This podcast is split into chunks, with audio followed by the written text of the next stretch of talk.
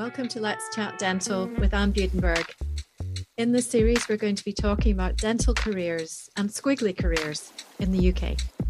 But of course, don't forget to like, rate, and review this episode. So I'm joined today by Janine Brooks, MBE. And in this episode, we're going to chat about mentoring. So we're going to chat around what it is, why it's relevant to dentistry, um, and not just dentistry. Of course, it's very transferable to um, life in general. So I'm not going to say too much because I want to hear Janine's views on this. But Janine is co-founder of Dental Mentors UK, which is a group she formed with Jane Davies Slowik. And this provides a community for den- all dental professionals who are actually supporting other professionals and there's an online directory for dentists and dental care professionals. So you can find a mentor on there, hopefully, that will suit your needs.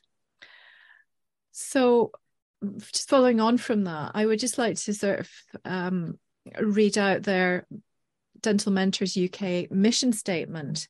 And this states that we believe that all dental professionals would benefit from regularly working with a mentor from a personal as well as a professional point of view. Mentors are experienced dental professionals who can guide and support you throughout your career. So I'm going to leave it at that point to say so I think it all goes without saying that Janine certainly believes in mentoring. And I will pass over to you now and um, just let you introduce yourself and a bit about your your own career background. Thanks, Anne, and and thanks for doing this session and inviting me along. Uh, really nice. My career, uh, I'm not sure how much it mirrors other people's career in dentistry. I left school when I was 16, so I don't have A levels. I went to work in uh, medical laboratory technology at first in laboratories um, with hematology and early cytogenetics and I did my um, ordinary national certificate and higher national certificate in night school and day release. I um, I sort of went a little bit off the tracks by getting married fairly young and then um, getting divorced fairly young. So I found myself then at, at a crossroads in my early 20s as to what was I going to do. And I decided that I'd quite like to go to university. I'd quite like to study a career where I was responsible for my own actions. And for me, that was healthcare, as I'd already been in medical laboratory technology. And after thinking about the various parts of healthcare, I decided on dentistry. So I went along to Birmingham Dental School and had a chat with the admissions tutor who told me that, um, yeah, I could apply with HNC. I didn't have to go away and do anything else. They at that time were quite open to mature students. Um, in our year of about 80, there were 10 mature students who had already done various other jobs before coming into dentistry. So it was quite forward thinking. That was the late 70s. So I qualified in dentistry in the early 80s and I went to work in community dental service. At that time, I really didn't like the idea of having to ask patients for money. So, general practice for me was a little bit um, sort of alien. So, community at that time seemed to be the best option. I went in at a time when we had one of the reviews, which was the Griffiths Review.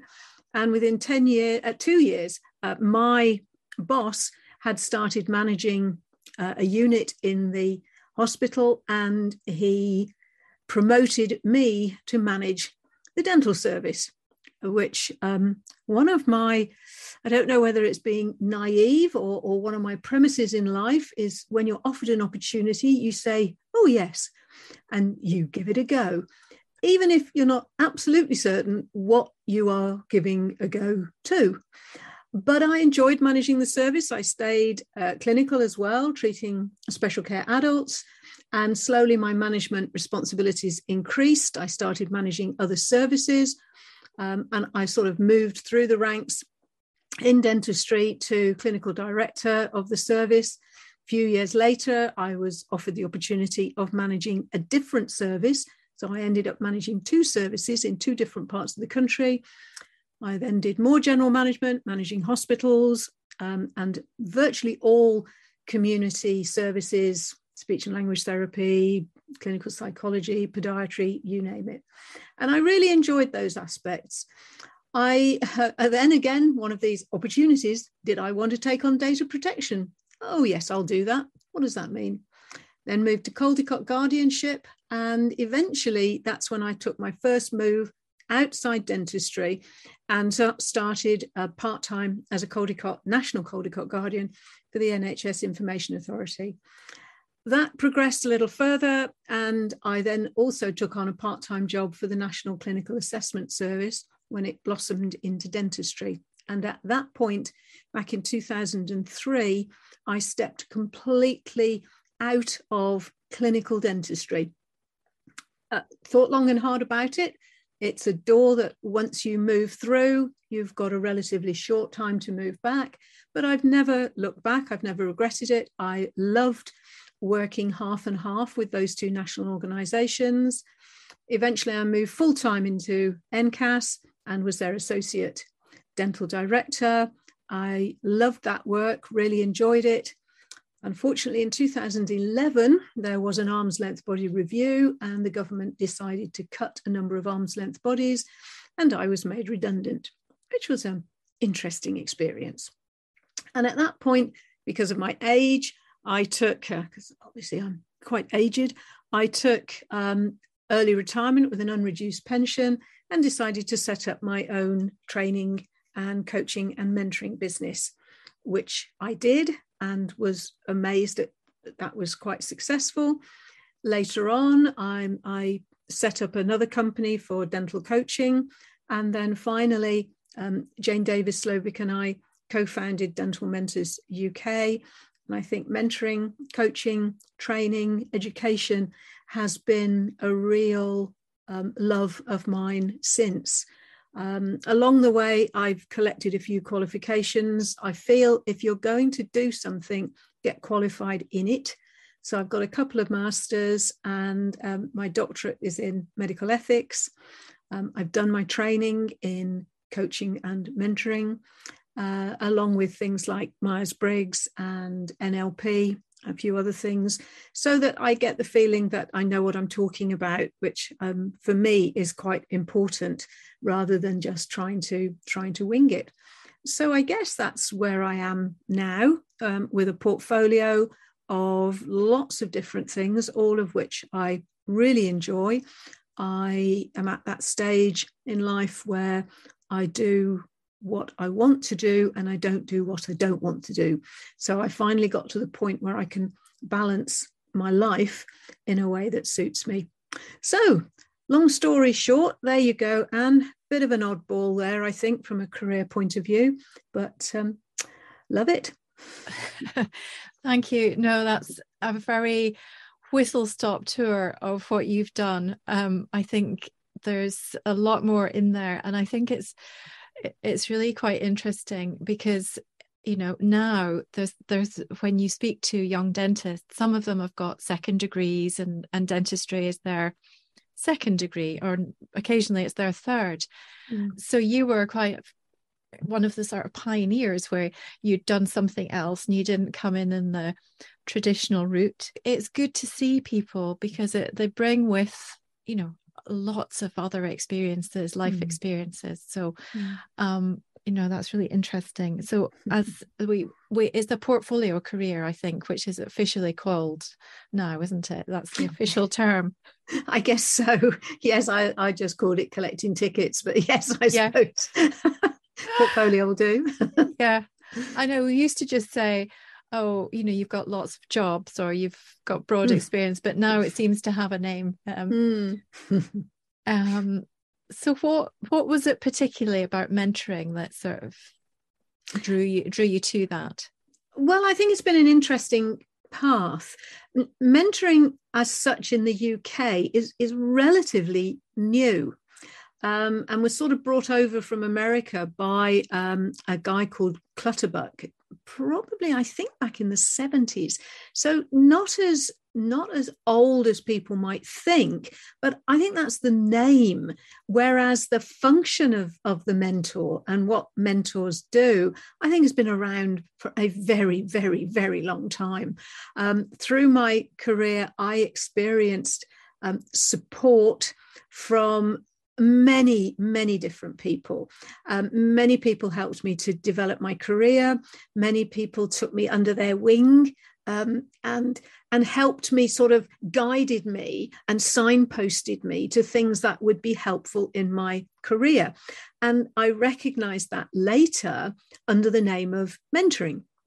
And they were, uh, were they were fabulous. And of course, the beauty when you've when you've received that sort of help and support is you very often um, go on to to pass the baton on um, and I think it probably, as I say, started to get a real name in my mind as mentoring when I was working at NCAS. Uh, which at the time um, when I was there was very much involved in supporting registrants um, who had, for one reason or another, struggled and definitely how we would then um, receive those and we would mentor, uh, help signpost, help do action plans. So I think that was when it started to formulate in my mind that this was a something, a thing, um, mentoring that you you could learn and you could that you could get skills in and you could help others. And of course, the real satisfaction in mentoring is that you can make a difference. And I think in dentistry, most people go into dentistry and into healthcare to make a difference. So mentoring sort of comes up quite naturally to that wish to want to make a difference. With here, with mentoring, the difference is to our colleagues um, and working with those who are like us, which I guess makes the support and the help even sweeter um, because you, you're really helping colleagues who struggle. So I guess that's that's what drew me into that. Uh, when I was made redundant, one of the parts of the package I negotiated was for additional training. Uh, back to my wish to have an idea of what I'm doing. Um, and I undertook training in coaching um, so that I'd got skills that I could then use in mentoring. So true lifelong learning. I think you're definitely in a lifelong learning phase. um, um, okay, so you know this term that's banded around quite liberally sometimes. Um, this thing called mentoring or mentoring and coaching.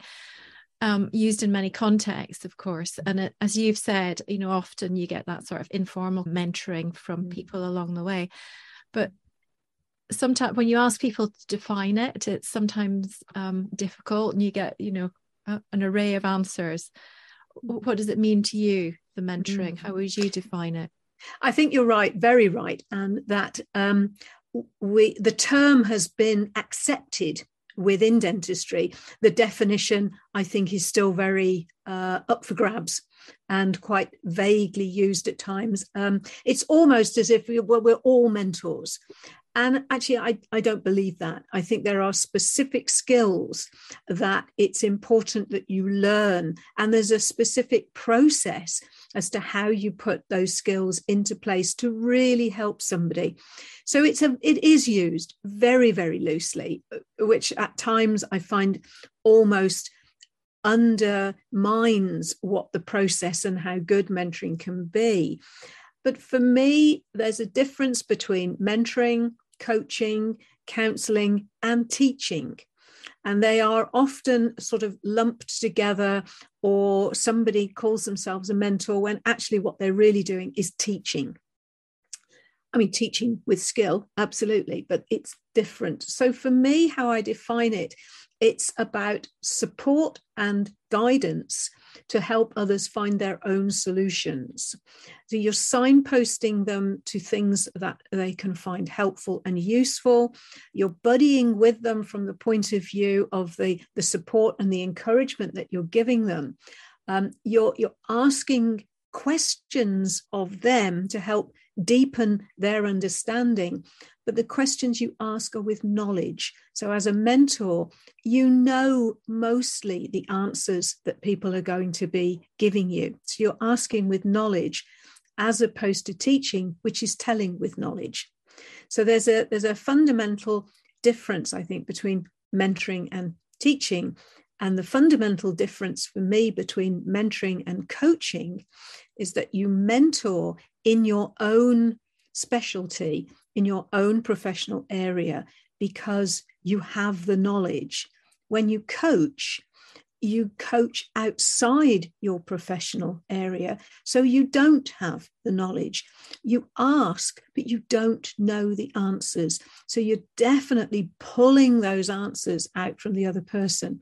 And I mention coaching there because there are times in certain aspects of the work that I do that I meld those two together. And we call it coach mentoring um, for want of a better word. I don't know if that's a, a term that actually exists or just made it up.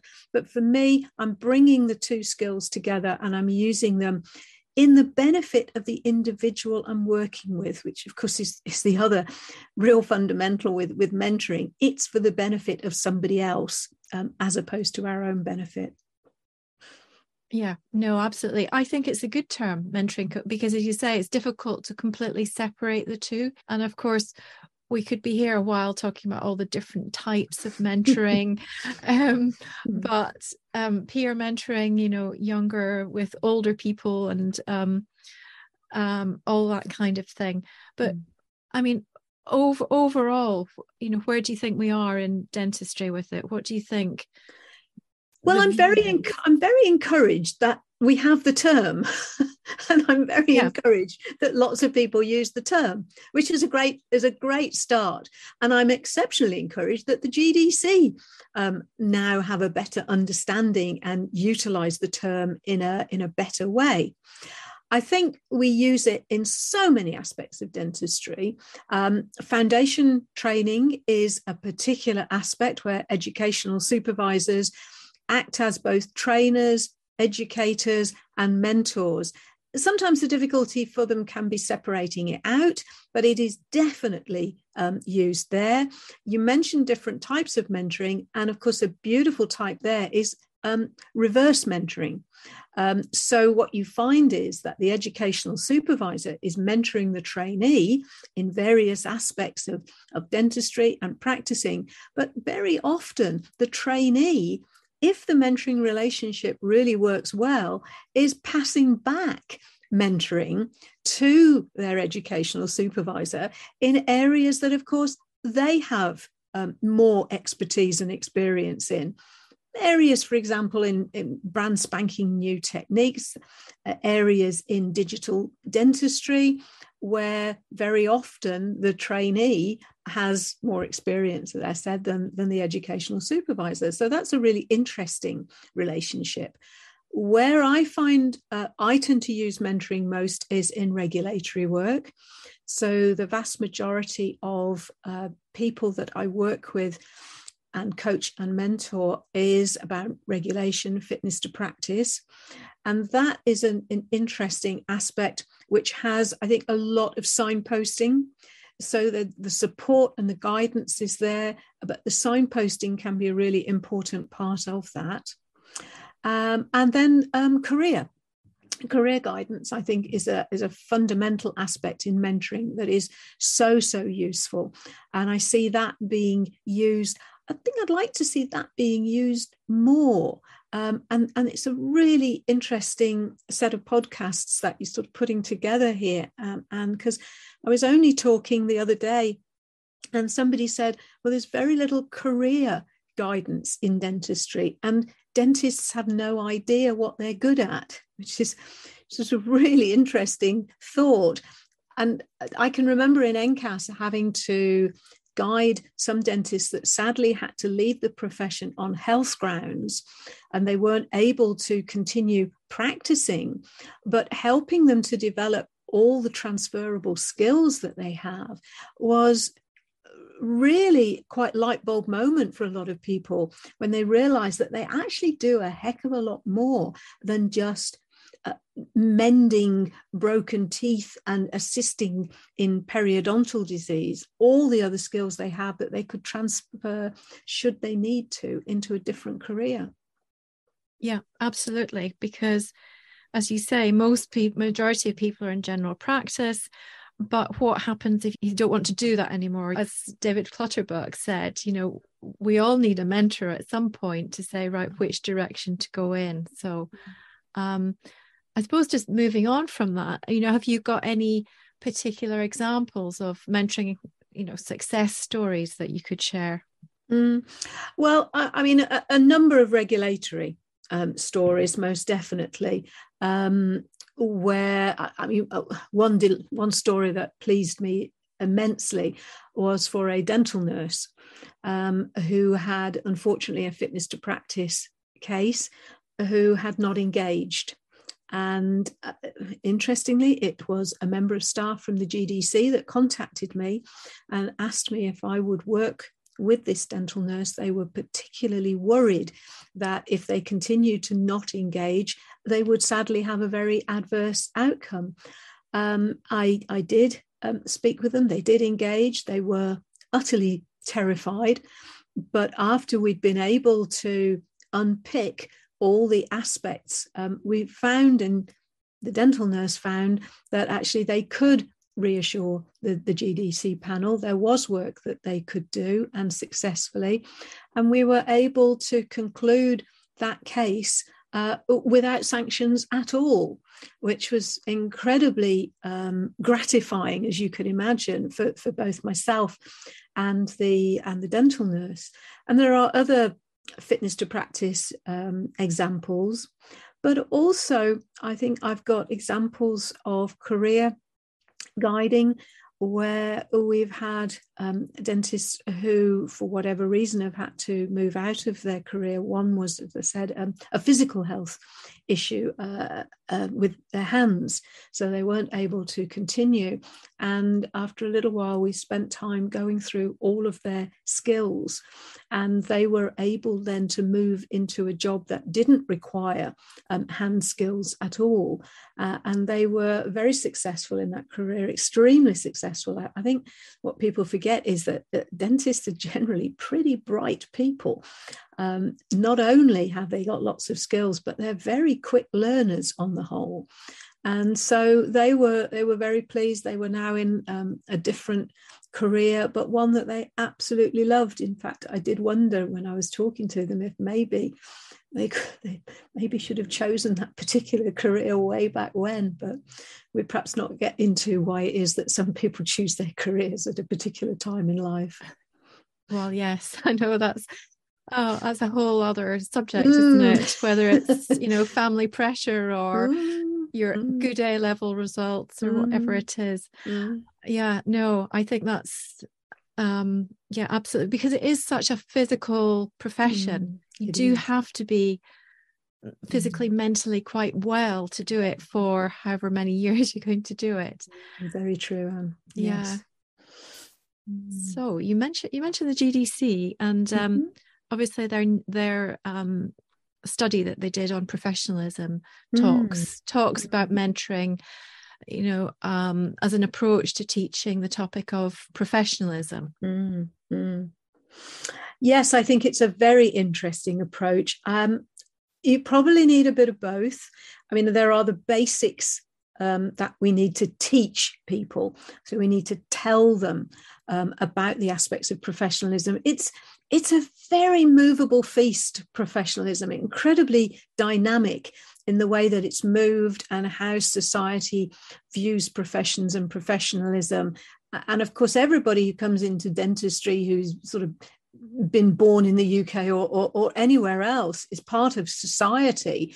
And what that society views as being the right sort of thing for professionals to do. So, as I said, it's very movable. It's quite different to when uh, perhaps you and I would have gone into dental school, and very different from when our teachers went into dental school.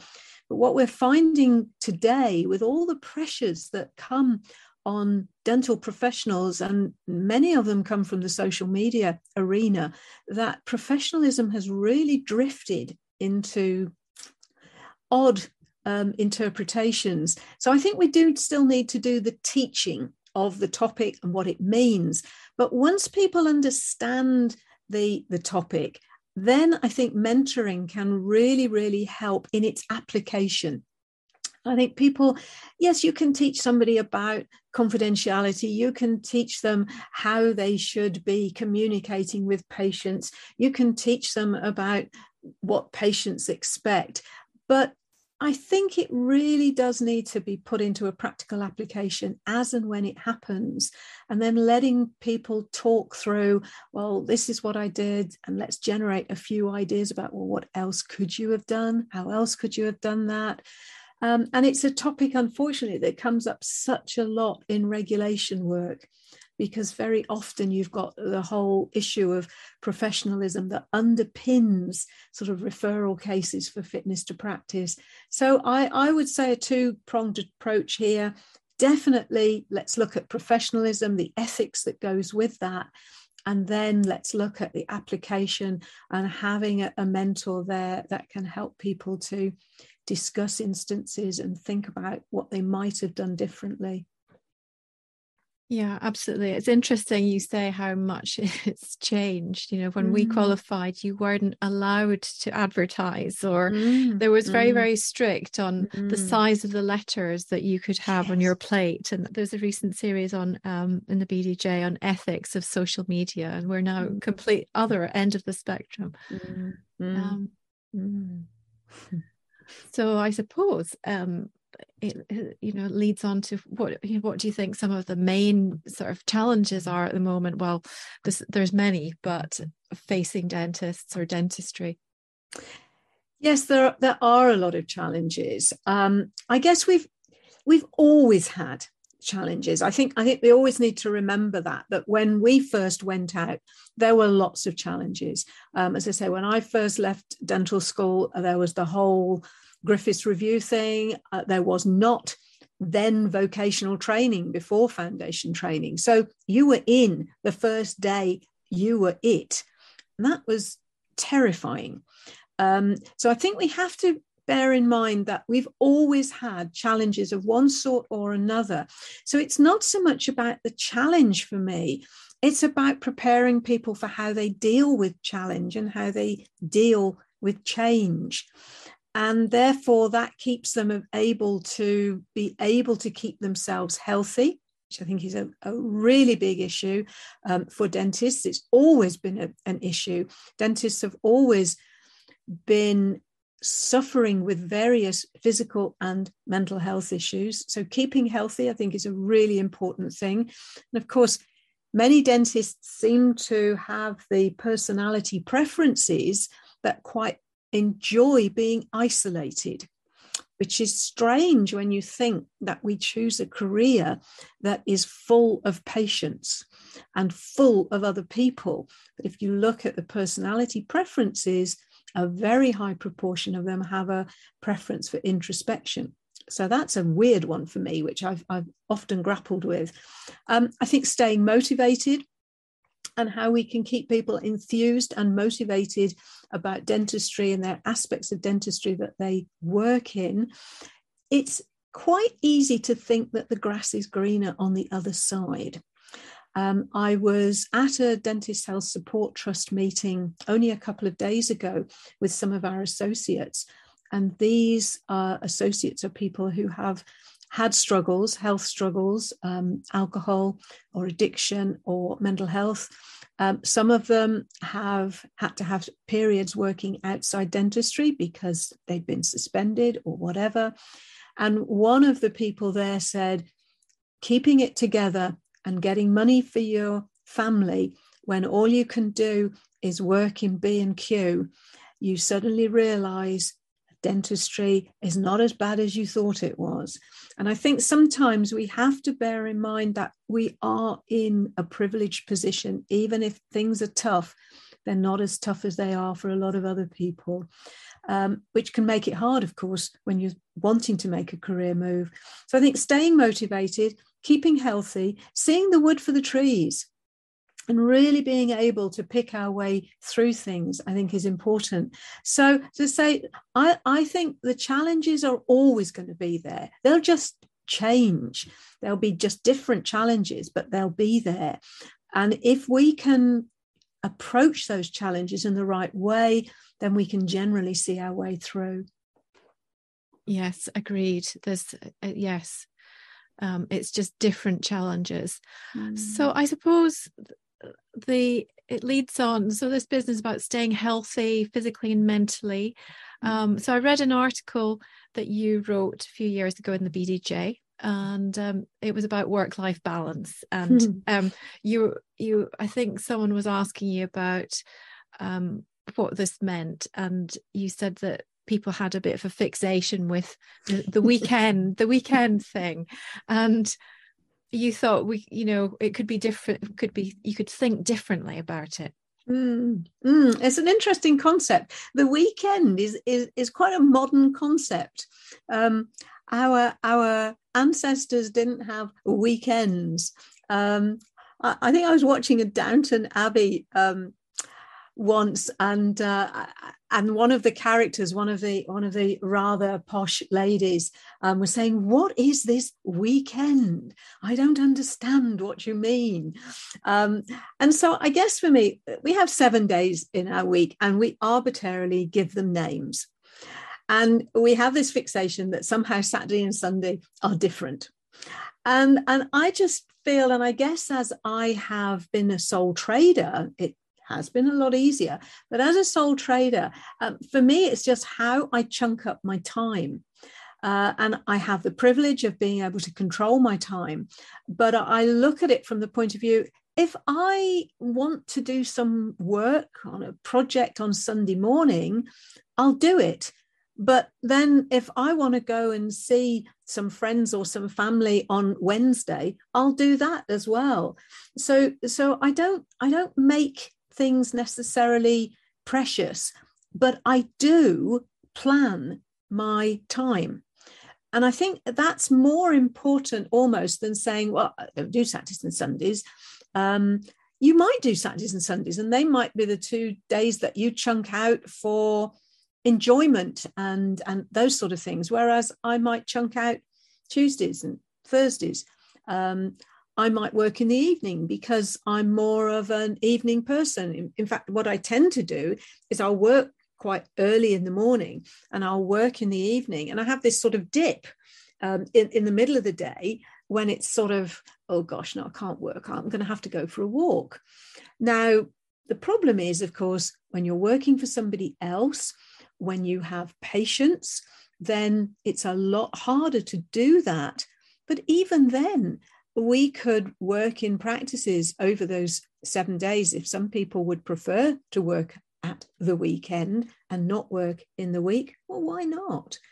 Let's just sort of not worry about what name the day is, but sort out what we want to do and then chunk up our time yeah, I mean, quite a few practices do that sort of mm. early and late shift, don't they? They mm. have one team that comes in at eight o'clock till two, mm.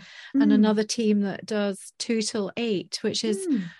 very efficient use. And hmm. yeah, it gives you that time um, to do other things. Yes. So, um, yeah, something just to certainly think about how available is mentoring for everyone? You know is it going to be free or are people going to have to pay for it? And mm, mm, does, who gets mm. does the people who need it get it? Mm.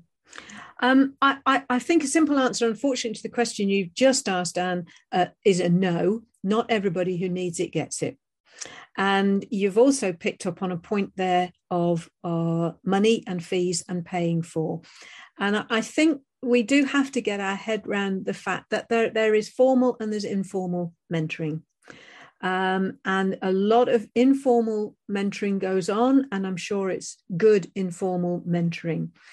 But formal mentoring, particularly if you have a specific thing that you want to do, like you want some career work, or you want some regulation work, or you want some excellence development work, which is something we haven't touched on. But of course, you know, a lot of mentoring can be about working with somebody who says, I'm good, but I want to be excellent. How can I do that? Um, so I think that's an area that we should not forget. But if you're going to have that sort of discrete interventions from somebody who's taken time out to get trained and to build their expertise, then it's not unfair to consider that there should be a fee to be paid. Um, my my work now, my sole trading work is, as I said, coaching, mentoring, training. It's not free. Um, it can't be free. I, I am not a charity. I am not funded by anybody else. If you work within an organization who uh, wants you to do mentoring within the organization, then it can appear to be free to the person you're mentoring. But of course, the, the organization is underpinning it because when you're mentoring, you're not doing other activities. So I think that's an interesting point. So I don't think it should be free because you, you're having skills. I mean, if it were free, then I'd be able to go and get my implant work done, wouldn't I? Because it'd be free because mm-hmm. it's colleague to colleague. So I think we have to get our head round round that. Um, I can remember being at the BDA conference a few years ago, and a, a, young dentist, I think he'd been out about three or four years, was asking me and asking me what my um, hourly rate was. And he said to me, Gosh, that's more than mine. I said, well, yeah, and yours will be after you've been in the service for 30 years. Um, you know, there's a whole experience thing here that goes with mentoring that is is undervalued uh, in some respects. So I think we have to get our head around there should be a fee for it. The fee may be paid by the individual or it may be paid by their organization, but I think there should be a fee, which causes a barrier which is something we have to, uh, having said advocating fee, I also realize that is a barrier. And for some people, if they're in difficulty and they're in financial difficulty, that's tough. Uh, and that is hard. So I think we just have to bear that in mind. Plus, dentists are one thing, dental nurses quite another. Um, I have a sliding scale. I'm, I'm absolutely you know, I say that because I couldn't possibly charge the same hourly rate to a dental nurse as I would to a dentist. I don't see that as being fair. Um, I think it should be taught uh, early. I think students should be taught the skills because I think the skills that mentors have set you up for dentistry. Because if you can mentor a colleague well, you can mentor your patient well. And if you can mentor your patient, they are far more likely to be compliant. Your dentistry is likely to be much more uh, effective and you'll get better results. So when I do teach people mentoring skills, and, and they'll say to me sometimes, well, when am I going to fit this in? So, well, just every conversation you have is a mentoring conversation, whether it's with your colleague, whether it's with your patient, whether it's with NHS England, every conversation you have will be better because you'll be using mentoring skills. So it, it's sort of a fundamental um, in many ways. I mean, maybe when you go through life, you might want somebody who's more experienced around the career aspects or more experience around regulation or more experience around foundation training. I think all of us should have the skills that can allow us to do that co mentoring. Yeah, no, I totally agree. I mean, it's interesting that you say applying it to patients. And I suppose that gets mm-hmm. into sort of health coaching, which is mm. is becoming mm. quite a mm. big thing now in the NHS. Mm. And you know, we're we're trying to engage our patients in perio and get so we're only engaging patients are going to progress down the treatment path mm. and it's yeah completely transferable to that mm. because you, you know you're trying to change behavior mm. i think one of the difficulties for some dentists in our profession is they're actually very good at telling they're very good at telling and, and sort of teaching so they tell the patient Now, that's all very well and good. But if you want to, as you say, change behavior, it's about asking with knowledge. So it's, it's engaging the patient in their own healthcare and their own compliance. And that's difficult to do if you're standing there telling them. So you've really got to be listening to what they are able to do. And that is a real more of a mentoring skill. Um, and so that is one thing I think that we could perhaps alter. Um, even with our teaching at, at, dental school, is to make it more of a mentoring type teaching than a, a teaching teaching. Um, but the two have to go hand in hand. I mean, clearly, you can't have a you know a second year and say, well, how how would you like to restore this tooth? I mean, that's clearly not going to work.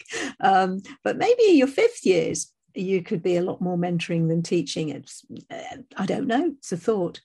Yeah, no, I know. If you've been on the receiving end of that kind of teaching, you are more likely to take those sort of techniques on. But as you say, mm. um, be a great thing to do in your later years as a student. Mm. Um, just, I suppose, coming back to NCAS, really, um, bit of a maybe a challenging it's difficult to say everything and you know one question is too big sometimes but you know biggest lessons you learned from the role at um, ncas mm, yes it was a fascinating time um, and I did really enjoy working at NCAS. Again, you felt like you were making a difference. Um, and I think what I what I really learned there was people people need to engage and ask for help early. Um, and it's not, it doesn't come naturally to clinicians and, and doctors, dentists, you know, pharmacists, whatever. I don't think asking for help at an early stage is something that, as I say, comes naturally. In fact, quite the reverse. Uh, I think the professions tend to be more heroic. What I mean by that is, you know, we've got to sort this. I can sort this. It's not a. It's not really a problem. If I ask for help, then people will think I'm weak. Uh, and so, what I learned, I guess, there is that asking early can really make a difference, and help is at hand. And actually, when you ask, often people are really happy to help. Um, which again it, is sort of this sort of volte face that oh if i ask a colleague they'll just judge me whereas some might you know in all honesty you know some might and when we took on advisors there were one or two that were just too judgmental and we felt they weren't going to be in the right role. But the high proportion in the profession i think want to help others if they possibly can. So what i learned ask early help is at hand and will be given. Excellent that's good. I think that's a good message. Very good message. Can I just maybe come to the sort of sort of summing up, really, or maybe the final question? Mm. Um, and I so I read in in in your book, and I think you talked about um, you know general practice could be like you uh, like apple pie and um, but you might you might want more than apple pie you might mm. want a bit of something else and, and, you might dip into things which it sounds as though that's been your philosophy throughout your working life um, and on the basis you're going to be working for a long time need to mm. enjoy it mm. what do you think are the key ingredients to a happy and fulfilling career yeah, well, definitely plenty of pie. Absolutely. But um, no, you're right, because I mean, with the way that pensions are going and the way that people are generally keeping healthy longer. I think we are going to be working for a longer time. Um, not everybody. I, I'm. I thought I might have retired a few years ago, and to be honest, I'm still enjoying it. So, what we need to be thinking about is people will chop and change. The, the, the old adage of you worked somewhere for 40 years and you got a gold watch and everything was happy has gone. Um, and so we need to be looking at doing different things and mixing stuff up, having this portfolio. Now, that can be within dentistry. Dentistry, I think, has lots of opportunities to do different things and to mix the, the working week, working how many days we do up. And it is, it's one of those jobs that if you're in a relatively small room in your surgery with you and your dental nurse and patients coming in all the time, that is can become very stressful, can become very samey.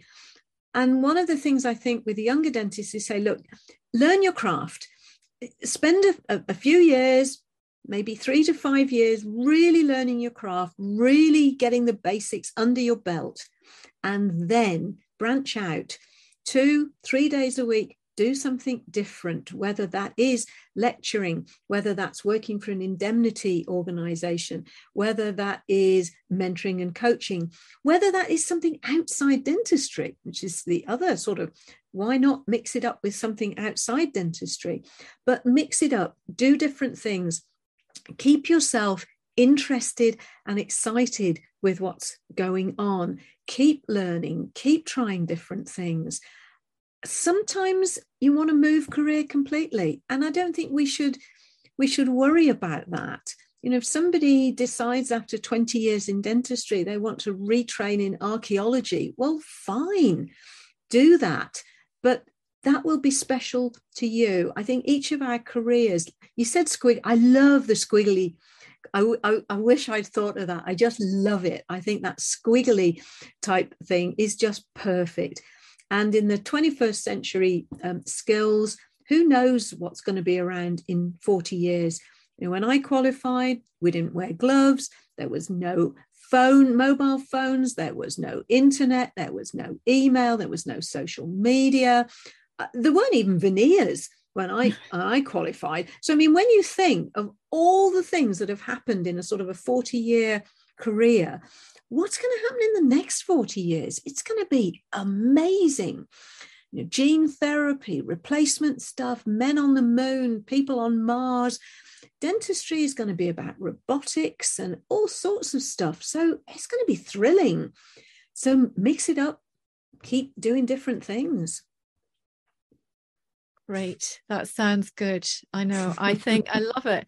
I would concur with you. I think it's a great career. Um, huge opportunities, mm. much more than there were before.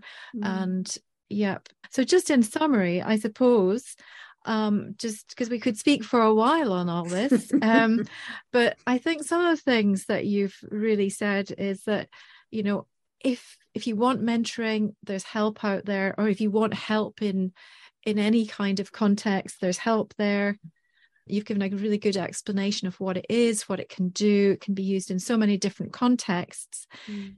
But at the end of it, it is a service, and mm. go to someone who has been trained in it. I think is a is a mm. is a good mm. way to go. If you have to pay for it, it's like paying for other services. Mm. Um, and I think you also said, you know, say yes, take opportunities, even though even though you don't know what you're saying yes to. Um, because it'll generally always come in useful at some point. Yes. I don't think experience is ever really lost. I, I think it just is another little brick that builds your career. Uh, and and I found it's amazing. Some of the stuff that I've done that at the time, I I did Project 2000. You know when we had the the yes. the bug, you know, and the it, bug, and yes, that, that, yeah, when it was all going to crash and it was all going to be awful, and, and, I mean, nothing happened. I missed the millennium festivities because there I was. We all had to go in, us Y2K managers, just in case everything fell apart. And of course, nothing fell apart. What did I learn? Actually, I learned a lot about contingency planning. So there's there's nothing ever really lost, even if at the time you think, why am I doing this? Yes, yeah. And often you don't you think if I say yes, I don't really have time, but mm. it's it's something really appealing. I think you just find time sometimes to fit those things in and do. So yeah. Yeah. all good. Um, so I'd just like to really thank you, Janine, for really insightful, really interesting um, discussion. And um, in the next episode, we're going to speak with a young dentist about his early career experiences. So yeah so um mm. please anyone who listens please give us some feedback. Let us know what you would like to hear about next. And some of the things we've spoken about will be in the resources um, at the end of the podcast. So thank you very much again ginny thank you let's chat dental with anne budenberg talking about dental careers and squiggly careers in the uk don't forget to like rate and review this episode.